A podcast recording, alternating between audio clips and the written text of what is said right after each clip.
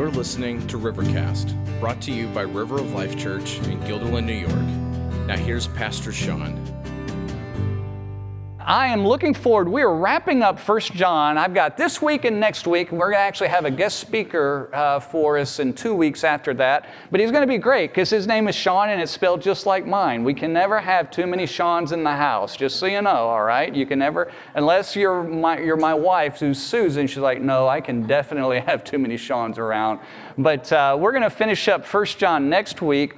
But this morning, I'm really excited about the passage that we're going to look at because John is really kind of tying everything together. He's kind of putting it all together. And our theme has been authentic faith. It's been what does a faith look like that's the genuine, honest to goodness, real deal?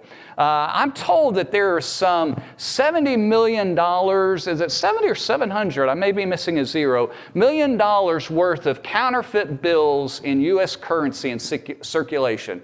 That's a lot of money, an incredible amount of money. Do you know how to tell a counterfeit $100 bill? Do you have any idea how to do that? They, uh, the Secret Service or the Treasury Department and those guys, they have put all kinds of time and effort into make it so that it make it difficult to counterfeit the $100 bill. And apparently, that is the most common, commonly counterfeited bill outside of the U.S. Do you know which one is the most commonly counterfeited inside the U.S.? Trivia question, at least according to Wikipedia or whoever I looked it up from. Apparently, the $20 bill. I don't know why. We must be cheap in the US, but if you're outside the US, $100 bill is it. So, uh, if you look at the current $100 bills that are being made now, the shoulder of Ben Franklin is raised. The ink is thicker, like you can feel it, it has a dimension to it. If you look at the Liberty Bell, or if you look at the little inkwell to the right there of Ben Franklin, there's a little Liberty Bell in it. Depending on how you hold it up to the light, it flashes like the copper color, or it'll flash like the green color as well. Uh, that's happening. Uh, go to the next slide. There's a couple other things that are cool. We, we all know about the blue security stripe in the middle, but you, did you know there's one to the left that you can't see? Unless you hold it up to the light. And I think it says like 100 and maybe USA, so you have to kind of hold it or it's UV light uh, as well. And then there's some micro printing. Go to the next slide. There is uh, some special micro printing that if you look at Franklin's collar, see the, the United States of America, the very tiny fine print is hard to reproduce, and, and there's some as well along the, the, uh, along the pen quill. I don't carry hundreds much, so I really don't lose a lot of sleep about, you know, about trying to figure out a counterfeit $100 bill. But things that are of value always are counterfeited, right? It's actually a backhanded compliment. Anything that's of value is a counterfeit. Let me say it this way the greatest thing or the greatest possession, the greatest, it's more than an idea, the greatest thing is the only thing I can think of to say that we will ever own or experience in life is a personal relationship with Jesus Christ. It is knowing the God of heaven personally in our heart. If that is the greatest worth of anything that is on this planet, should we not expect it to be counterfeited? Should we not expect there to be other things that are not quite true. The nature of a counterfeit is to make it as look as close as you can to the real thing so that you can't tell the difference. And we know from Scripture, from the Old Testament all the way through the New Testament, there's an enemy in this world who's against all the things that God stands for, and he has made sure that he has put into circulation lots of counterfeit faiths.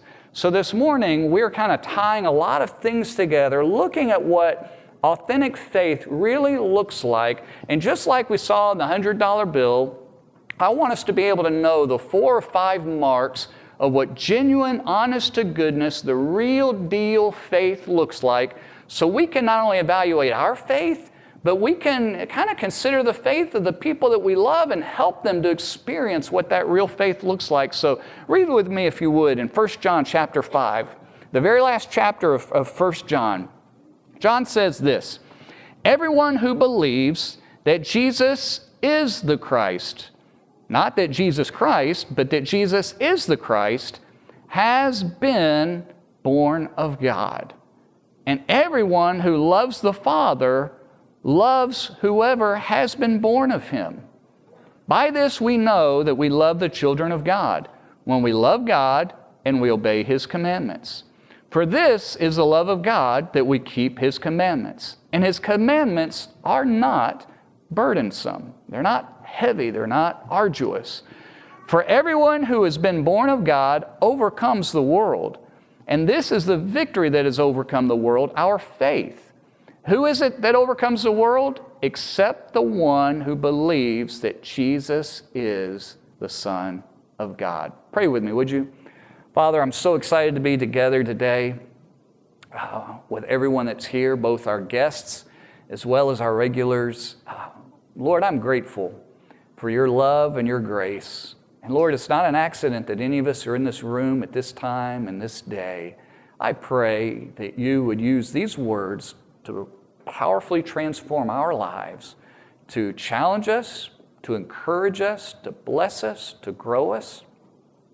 God, they are your words, and they will stand for all of eternity. And we are privileged not only just to read them, but to unpack them, to apply them, and to have them have an impact in our own hearts. So, God, we ask that you would do just that this morning. Father, we want to honor you. We want to hear from you today. It's what we need more than anything. And I pray this in the powerful name of your Son, Jesus. Amen. I want you to notice the first mark of authentic faith. John says, he says a whole lot in here, and there's a progression here that we will unpack that's pretty, pretty cool and pretty obvious. But I want you to notice the first thing that he says. He says, Everyone who believes that Jesus is the Christ has been born of God. I want you to notice there's a, a circle, a progression that begins to happen. The first uh, piece or the first way to authenticate, if you will, a person's faith, our own faith, is to examine what they believe. You see, Jesus says, Whoever believes that Jesus is the Christ is born of God. Notice the Bible doesn't say Jesus Christ. Christ is not Jesus' last name. I've mentioned that before, but Christ is his title. So everybody who believes that Jesus is the Christ, that He is the Savior, that He is the Messiah, that He is the chosen one who would come to redeem us from our sins, to give us a hope and give us a freedom to be the victory over our sins. Everybody that believes that Jesus is that hope, that salvation, everyone who puts their trust on Him completely, they are born of God. So the first test, the first rub of Ben Franklin's shoulder, if you will, is, is consider what you believe about Jesus. Now this is subtle. This one's a little careful. This is much like the hidden little, uh, the little security strip that you kind of got to hold it to the light. On first blush, you might miss it. Because so many people will say, well, of course I believe in Jesus. I, I believe in Jesus. Doesn't, doesn't everybody who goes to church believe in Jesus? You know, there, it is easy to believe that, that Jesus died on the cross, but not put your trust in him at that. It's easy to believe that he did something, but to not really trust in that something to be what saves you from your sin. So let me give you, what do you mean, Sean? Let me give you an example. See, if I were to ask somebody, or maybe one of you or somebody on the street, do you believe that Jesus died on the cross? Sure. Do you believe he rose from the dead? Well, that's pushing me, but I, maybe I, I can go that far with you. Okay. Well, talk to me about, about your sin. Why do you believe that you could go to heaven? Why do you believe that you might that you would have a, a, a forgiveness of your sins? Well, I, I, Sean, I'm really not that bad of a person. I'm a pretty good person. I've gone to church. I mean, I've never killed anybody. I've never, you know, I've never robbed a bank. I've never murdered anybody. I've never committed, you know, rape or any of that. You know, I, am a good person. I've gone to church. I pray. I, I, I believe in God. When a person gives me those answers, do you know what they're actually telling me? They're telling me that they're not believing in Jesus as their Savior. What they're telling me is they're believing in themselves as their Savior because they're saying, I'm good enough that my sins aren't that bad, that I'm okay and I'm taking care of those. When that is our understanding, if that is your understanding, you really don't believe that Jesus is your Savior. You really don't believe that He is the Christ. What John is telling us this morning is that our faith and hope has to be securely in Him, not that we believe facts about Jesus, but our faith is securely, absolutely in Him.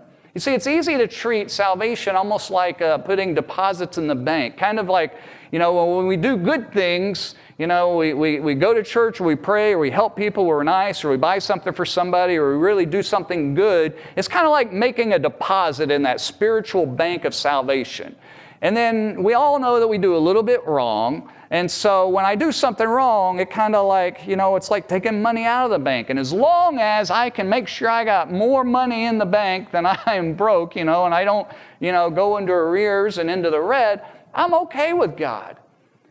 Guys, that is not trusting in Jesus, believing in Jesus as the Messiah. That's actually trusting in yourself. And the Bible would say you have a counterfeit faith. Second mark that I want us to notice John says, everybody who believes that Jesus is the Christ has been born of God. When that faith is fully securely in Jesus, that we have trusted Him and, and called out to Him for salvation, we have been or we are standing born of God. That God has done something brand new in our heart. Not just that we're adopted, but He made us born. He has made us alive spiritually. When we trust Jesus as our Lord and Savior, the Holy Spirit wakens our life. In fact, there's a, there's a tsunami spiritually that's going on. God is awakening our soul, and we are born again, and we believe in Christ, and those two are inextricably linked. And, and there is just an amazing thing that happens. He, in a very real way, if you will, puts his DNA inside of us. John, this same apostle who wrote 1 John, says in John 3 unless a man or except a man be born again, unless one is born of God, he cannot see or cannot inherit the kingdom of God. You see, this whole idea of being born again is a absolute prerequisite must of salvation.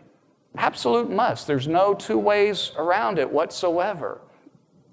John says if you really have real faith, you are truly born again. If you are born again, you truly have honest to goodness, real faith because the God of heaven has come and He has made you completely brand new and He has made you of Him.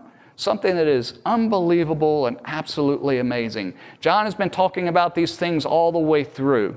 Third thing I want you to notice the third mark of authentic- authentication is when we are born, born of God, born anew, then we naturally love. You see, he says in verse 1 whoever has loves the Father loves whoever has been born of him. Are you beginning to notice the natural progression? We believe in Christ, we have a personal relationship with Him, we are born of God, and those who are born of God naturally have a love of God. They love God and they love others. In fact, in verse 2, he says, By this we know that we love the children of God, when we love God and we obey his commandments. You see, when God makes us new, when he gives us that new birth, the Bible word for that is called regeneration. It's a, a new growth, it's a new beginning in our life it, it sparks something brand new within us. And for the first time, we are able to reciprocate love to our Father in heaven. And for the first time, we are able to truly love from a pure heart those around us, and especially those who are of the family of God. No, nobody has to command a little baby and a young child to love their mother and father. When a mom and dad loves their kid, it's natural for the child to return and reciprocate that love. Susan and I, with our eight kids, we never brought one, any of our kids home and turned to the brothers and sisters. Now, hey, now, you need to make sure you love this little kid, all right? They're part of our family. Now, we might have to, along the way, stop pulling their hair, you know, treat them nice, you know, share your toys, that kind of stuff. But no, we never had to tell them to, would you love? Why? Because it's natural inside of them and part of that family. When God makes us anew with His family, He puts within our heart a love for Him. That is that, that love of God, and He puts in our heart a love for one another. That's why all throughout this book He's been telling us, He's like, look, if you really want to know if you have real faith, look at the love. If there's real faith, you'll see a real genuine love. You'll see a real love toward people. You'll see an honest to goodness love toward God. There's an absolute connection there. Now, we've talked a lot about love, so I'm not going to camp out there. What I really want you to notice, though, is what now that love causes us to do. Look what he says in verse 3. I'll read, read it again. Or, excuse me, verse 2. By this we know that we love the children of God when we love God and we obey his commandments. For this is the love of God this is the love that we have for God, is what that means. This is an expression, this is the way that we love God, that when we keep His commandments, and His commandments are not, categorically, not burdensome. Notice the connection between love and obedience to God. You see, if we really love the way the Bible tells us, it's going to lead us to obey. Our faith, our belief, doesn't just stay in a vacuum. There's a natural forward progression in all of this, a tying together, if you will. And, and, and it leads ultimately to our obedience to a, to a God in heaven. You see, the best way to truly love God is to obey Him. It's, it's not to drive down the car with the windows down and the wind blowing in your hair, or in my case, what little hair you've got, you know, uh, and singing at the top of your lungs to the latest Christian song that you like. It's okay if you do that. It can be a great expression to God, um, and we're called to worship Him for sure and to glory and honor Him. But to then to turn around and, and disobey Him in other areas of our life is an, is an offense to Him. You see, it's our natural response to God is to obey Him because He's God. He has authority over us. And our obedience, when it comes out of love, it's not legal, legalism. It's not burdensome. Think about it this way. I don't, I don't go to my wife and say, honey, I know that when we got married, I promised to love you and you only and not to, you know, pursue another woman. But that's kind of legalistic, don't you think? You know, I, that's kind of foolish, right? I just, honey, that's a little burdensome, you know? I mean, what's it gonna hurt, you know? What's, honey, it's okay if I watch a few of these videos online that, you know, are so offensive to you. What's, it's just a little bit of, you know, pornography. What's the big deal? honey, I know that I said I was going to be true to you and I was going to, you know, love you and demonstrate you, but do I really have to pick my underwear up off the floor every day? Like, you know, can it's okay if it just piles up? Do I really need to help out around the house? And do I really, this is, this is burdensome, honey. Do I, do I really need to do this stuff? Can't I just sit here? Of course that's silly, right? You see, our love for God teaches us that we want to live in a way that honors Him, and His commandments aren't a burden. Who thinks that rules are burdens? I'm not, I'm not actually asking you to raise your hand. I realize, like, oh, they're going to raise their hand up and it's going to ruin my whole point. Uh, yeah, there are some rules that are burdens for sure. There's tax rules going out, um, there's all kinds of stuff going out there, just absolutely insane. But um, Uh, let me just say it this way are kids or adults, kids and teenagers, more likely to complain about the rules than adults? Really should be kids, right? It's really a sign. I mean, I can complain about some of the stuff too, but Mom, why do I have to do that? Mom, it doesn't make sense. Why can't I? I just want all my friends are doing. That's a kid thing to do. That's a teenager thing to do. When you and I see that the things that God commands us to do, that He wants us to do, when we see them as a burden, what it actually is saying is, is that our faith is rather immature. It's not, it's not God that's the issue, it's us. And when our obedience to God comes out of a love relationship with God, it's not legalism. It's just what's right and good and healthy and wholesome because I love God. I'm going to do those things. Because I love my wife, I'm going to act a certain way and I'm going to do certain things along the way because I, I love her. it's natural. So, as you think about your own faith, if you have areas of your life where you are willfully disobedient, willfully negligent, willfully making excuses, in essence, you're saying that your, God's rules over you are burdensome and there's something flawed in your faith. I want you to notice the next, the next piece in this whole circuit, and we're going to talk about, a little bit about it more. This obedience faith issue then is what leads us to victory. In verse 4, everyone who's been born of God, notice we keep coming back to that. That really is the big rock that moves this whole passage. Are you born of God or not? But everyone who's been born of God overcomes, literally has, has victory over the world. And this is the victory that's overcome the world. He comes back around in full circle. It's our faith. Who is it that has victory or that overcomes the world except the one who believes that Jesus is the Son of God? We started out talking about believing that Jesus is the Christ. We end up talking about Jesus is the Son of God. In other words, God who became man and who redeemed us as the, the Savior of the world. So as we see this cycle, John is telling us what our salvation is all about believing in Jesus is the Christ, being born of God, loving God and others, obeying God's commands, that is what gives us victory in the world around us. We looked earlier in John that the world around us is what attracts us. It's the, the, the, the desires of our flesh, our, our, our physical appetites, the, the, the desires of our eyes, the things that we see around the world around us, the, the pride that we begin to have, the things that, that give us a, a pride and an ego and a, a, a self, if you will, those are the things that the world is offering up to us day after day after day. It's just like literally going through life and walking your entire life, walking through the aisle of the mall. You know, they always have the end caps and everything just out in front of you that you literally have to dodge around. You can't make a straight line to what you want to get. And they're offering just wanting you to buy and sell and do this and be attracted to that and have all of those things.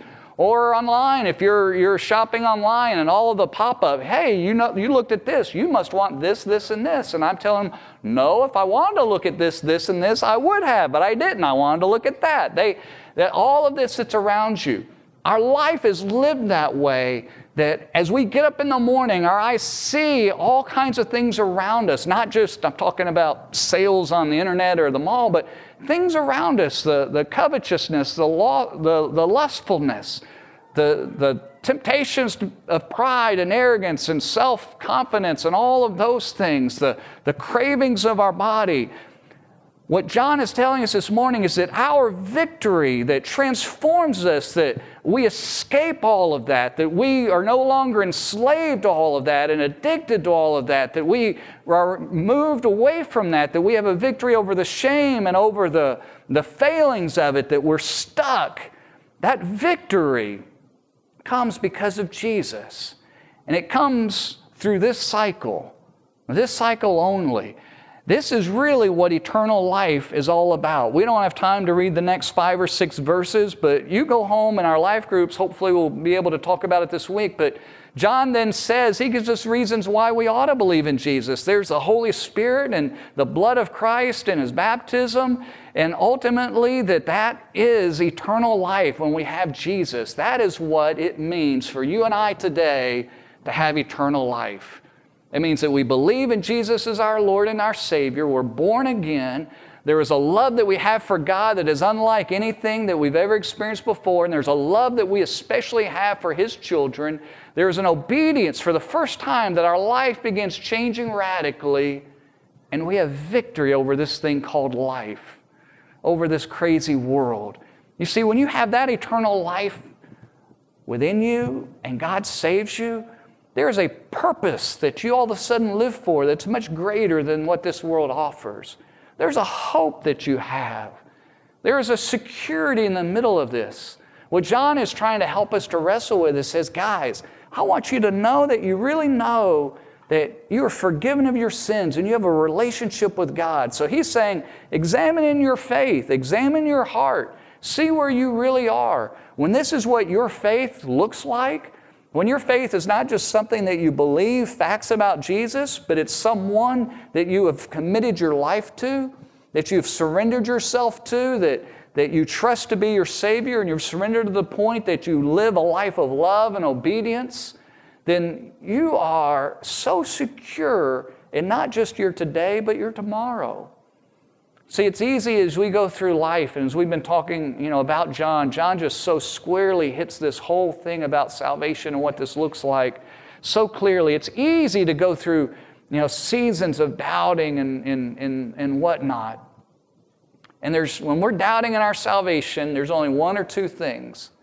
Either we really don't know Jesus, we really don't have true, genuine faith, or we do, and we've either forgotten it or the enemy is accusing in our ear, and we are wallowing and we are rolling around in that. And that is so paralyzing and so destructive to our spiritual vitality and so destructive because God in heaven wants us to know where we stand with Him.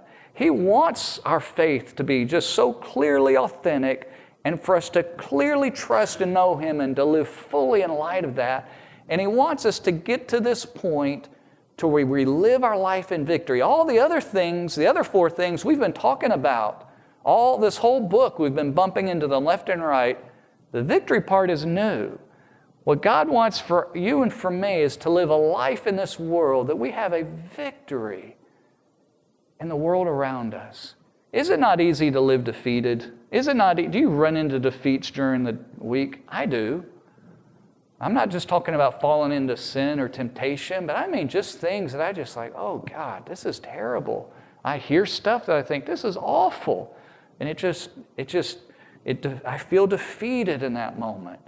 And then I face other things where I do fall into temptation and I feel defeated and I face other realities and I think, God, is there, you know, where is this thing going and what's the hope? And I just, and what Jesus is telling us, what God is telling us through John, is that our life as His children is marked by complete, absolute victory over all of this stuff in this life. That means we value things that this world does not offer. It means we look at things that this world in ways that this world doesn't look at quite the same exact way. We live even differently than that. That's the victory of what it means to live an authentic, genuine faith. You can go to the next, the next slide. This is what authentic faith really looks like. You take away any of those five things, and you really don't have authentic faith. Now, let me tell you a couple of substitutes. Go to the next slide. There are some in a Christian faith that truly have trusted Christ as their Lord and Savior, and they truly are born from above. They're born again. They're born anew. They, God has saved them. They put their surrendered faith in Jesus. But instead of living a life out of truly loving God and loving people, they, they love God and they love people. But over time, their Christian walk has become more about knowing stuff, knowing the Bible, knowing all of the stuff. They even can even give themselves to theology, and knowledge becomes their greatest value. In fact, they focus more on that than really the motivation of love, and they focus more on the knowledge than they do on the doing. And when that brand of Christianity comes around and we, we begin to follow that, our life becomes more about conformity. We begin to conform our lifestyle to what that Christian brand looks like, whatever church we're going to and whatever we're attending. And we become more conformists than we do really living out a life radically that follows and loves Jesus. And what happens next is there is no victory over the world and over sin. Because you see, when you and I sit around, and our biggest goal as Christians is just to know stuff and to study and to know the facts, but we're not really focusing on the love side as a motivation that leads us to obedience, that, that leads us out to doing, and we miss that so often, then really what happens is, is on the outside we conform to a Christian like lifestyle. We look like a Christian many days, And we can talk like it because we know a whole lot of stuff and we know a lot about God and the Bible. But inside, our sins are still a mess. And there's secret, hidden sins that are in there because we're truly not loving and obeying from our heart, and we really don't have that victory. That's why in, in some Christian churches that teach and preach and share the gospel, all of a sudden somebody looks like a wonderful Christian. All of a sudden you discover this stuff that you never knew. Why? Because there's a life of conformity and there was not the full victory going on in their heart over sin. That's Christian legalism. They, are they truly saved? Yes. But are they truly living the eternal life the way God wants it? No. That could be called a lot of things. I'm calling it immature faith here. It's a weak faith, it's a sick faith, it's a distorted faith. They really do know Jesus, but subtly over time, they miss that the Great Commission, we're told to, to introduce people to Jesus, to make them disciples, which is evangelism, and we're told to teach people not to know, but to obey what God told us to do. In John, this is all about obeying, it's about life decisions. It's about uh, a life change, not about the stuff that we know, but about the stuff that we do. Well, Sean, are you saying theology is bad? No, I'm not saying that at all. Are you saying knowing the Bible is bad? No, I'm not saying that at all. They are tools to get us to life obedience. And when we stop short at the tool, we kind of become like the contractor, or like, you know, guys, let's be really honest. When you go to Lowe's or Home Depot or the hardware store, don't things turn your head? And I'm thinking most of you men. Now, some of you ladies are like, Sean, it turns my head too. You can jump into, ladies, if it's your thing.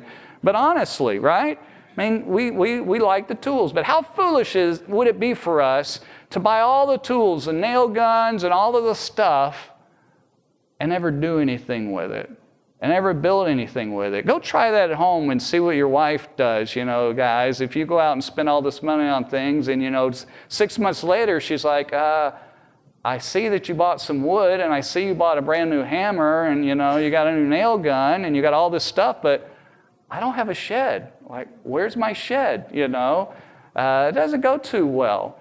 That's what happens here is that we're studying and we're knowing and we're gathering, but we're not really living out what our Lord tells us. Now, there's a second, um, another series that I want to show you, and this is really what counterfeit faith looks like. Go to the next one. In counterfeit faith, people believe the facts about Jesus. It's, it's really not a surrendering to Jesus. These people are very religious and spiritual as Christians. They believe in, in God, they believe the fact that Jesus died and on the cross, that he rose again but, but not to the degree that they really, he is really their Savior, that they really are casting themselves on them for salvation. And instead of truly being born by God, their focus is more about being a member of that church or that denomination. And that's really what it's all about. And they know stuff, but in this one, it's not so much knowing the Bible or knowing theology as much as it is knowing the traditions and knowing the things of that church or that denomination. And rather than conforming, they really more adhere to that, that particular Christian faith. So they're identified as that. And it's sometimes it's a picking and choosing of the things that the church or that uh, group might teach, and they might adhere to many of it, but not all of it. And, and very often they don't pretend to say, you know, if you ask them, would you really live that out seven days a week? No, not really. but I do go to church on this day and I do do that thing. They're adherents. So that also leads to no victory as well. And that's really what religion is all about. Their, their knowledge that they focus on are the traditions and the teachings of the church more than the Bible itself and there's an adherence to those things in its religion. And that's ultimately what counterfeit faith looks like. And what John is telling us, guys, is that's not the real deal either. The real deal, go to the final slide, that, that really brings us genuine life change is this it's that we believe and put our trust in Jesus as our Messiah Savior. We're born of God out of that flows an incredible love that's unlike anything we'd ever experienced before towards God and others. And out of that, for the first time, we actually can obey, want to obey, and more and more as we live our life, we do obey. And it's not a burden in us. It's not a burden to us. And as we obey Him, we experience increasingly victory in the life around us. Sean, why did you take time to walk us through it? Well, it's actually a graphical picture of what John did for us. If you go back and read it, all those dots connect because he finishes up in verse 5 and 6. It says, What's our victory? But it's our faith. and who has a victory? Those who believe that Jesus is the Son of God. There's a cycle here that he has just given us. So here's what I want you to think about this morning. Number one, do you have this authentic faith or not? Have you really surrendered your life to Jesus Christ or not? Are you really born of God or not? Do you really have a love relationship in your soul for the God of heaven and for those kids of His or not? Do you really have an obedience in every area of your life or not? Because when we really know the God of heaven, this is where the cycle leads us. Are you living in victory or not? So if you're not living in victory, then it might be that one of those other two scenarios is more the reality. Maybe it's the first one where you really are truly saved, but you really have subtly shifted from living a life of loving God and loving others to really a life that you know a lot and you've really moved it from not just obeying God deeply in all the things, but really conforming to that Christian lifestyle. And if that's where you are, and you're not living in victory over the world, the solution isn't trying to have victory. The solution isn't going back and trying to obey. The solution is actually coming back to you and saying, God, I don't love you enough. That's actually where my problem is. And I'm not loving the people around you enough either. So don't step on that landmine. I hope that came, you picked up on that. If you're struggling to live victorious in the Christian life and in the world around us, you need to backtrack the flow to where the problem first began. If your sewer line gets plugged downstream, you got to figure out where the problem first happened. Does that make sense? So go back to love. Now, maybe the second cycle, maybe that is you, where you're not living in victory and you're not really, oh, Sean, I really do struggle. I'm not sure about a lot of the stuff that God tells us not to do. I'm not there. You need to back up to, well, where's the love? You need to actually back up all the way to believe. And it's more than just believing facts, it's stop believing and trusting in your goodness and instead, it's trusting in Jesus as your Savior. Stop trusting in you being the Savior. Trust in Him and ask the God of heaven to save you. So, wherever you are on these cycles, I want to challenge you to think about the area that you need to address. Maybe you're acting out of love, but you're still immature in your faith and you're struggling with that obedience word. And you're just like, I don't like some of this. I've lived that life. I, by the way, I've lived that first, that bad cycle, that first one. That was me for many years. Many, many years. But maybe you are okay up to the point of obedience. But obedience, there's just stuff in your life that you're just like, God, I resent having to do this. Well, confess that. Admit that it's immaturity and ask God to do something in your heart. And maybe none of that's touching you, and maybe all of that is good in your life, and I pray that that's reality. Then I want you to turn and think about the people in your life, the ones you love, your family, your friends. It's easy to talk about Jesus, it's easy to talk about faith. But if their faith doesn't equal this, they really don't have Jesus, and they really need Him. And the solution to that is not you and me just acting ignorantly and thinking, oh, it'll be okay, they're all good to go. That's kind of foolish. That's kind of like getting diagnosed with cancer and thinking it's all going to work out. Instead, I encourage you to begin praying for them and begin asking God for help to know how to, how to talk to them, how to invest in them, how to engage them, how to invite them, so that they can begin to experience this as well. How many of you have known? Here's a, a test, and, and, I'm just about done, so our music team's to come up here in just a second. But how many of you have known somebody who is not in your immediate family? So, in other words, if you're, if you're married, not your spouse or your kids, but somebody outside of your, or your mom or dad, somebody outside of your family, a friend, a coworker, a neighbor, somebody else who did not know Jesus Christ as Lord and Savior and you knew them before they knew Christ, and you watched them as they took those steps spiritually and became a Christian. Maybe you talked to them, maybe you shared the gospel with them, maybe you invited them to church, maybe did, something else. But how many of you have somebody like that that you could point to in your, in your life and however long you've lived? Okay, stick, stick, stick them up high. So a bunch. Yep. So quite a few, maybe a, maybe a quarter. So how many of the rest of you would like to have at least somebody like that? Raise your hand. Seriously. Yeah, I would too. I'd like to have even more. Like I could stick all my hands up here, right? So this morning, I, I just, just really honestly and transparently, I look at my own extended family, my friends, my neighbors, and coworkers, and it's painful for me at times to think about where they are spiritually. It hurts, makes me sad. It hurts. Good people, but I know there's a counterfeit faith in their lives. So I have one or two options. I can either ignore all of that and just go around life acting like I can't do anything about it and there's no hope. And one day when I die, Jesus is going to look at me and he's going to be like, yo. I mean, he's really not going to say yo, but he's going to be like, I, I put you in that family and in that neighborhood and in that office for a reason. Why did you just shut that off? Because it hurt.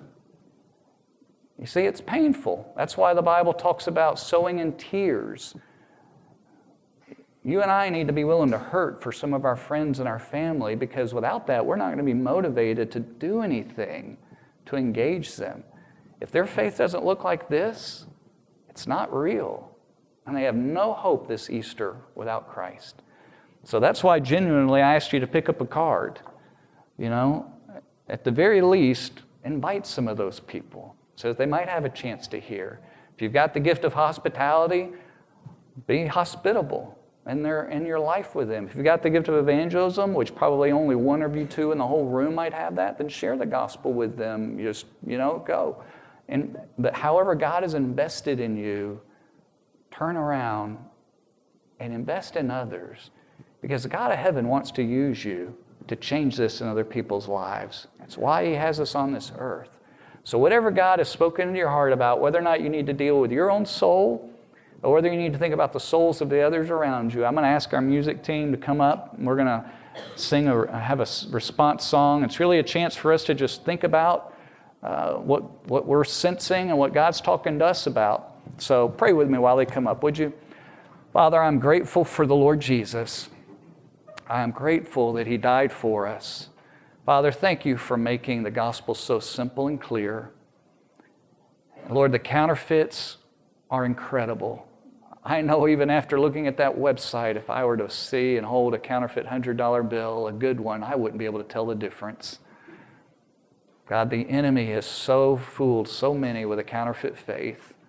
I pray, I pray that each and every person here this morning would truly know Christ and truly have eternal life as this has been shared and as you shared in John, Lord, give us victory. Father, thank you that as we live out our love relationship with you and we obey you more and more, more and more, we have that victory, that purpose, that joy, that life, that meaning, that forgiveness, that removal of shame, that peace, all of that that comes from a relationship with you. And Lord, help us to turn around and have a compassion. Help our be willing for our hearts to break for those around us that need you. Lord, would you motivate us, I pray. In Jesus' name, amen. Thanks for listening to Rivercast, brought to you by River of Life Church in Guilderland, New York. Visit us on Sundays at 10 a.m. or online at riveralbany.com.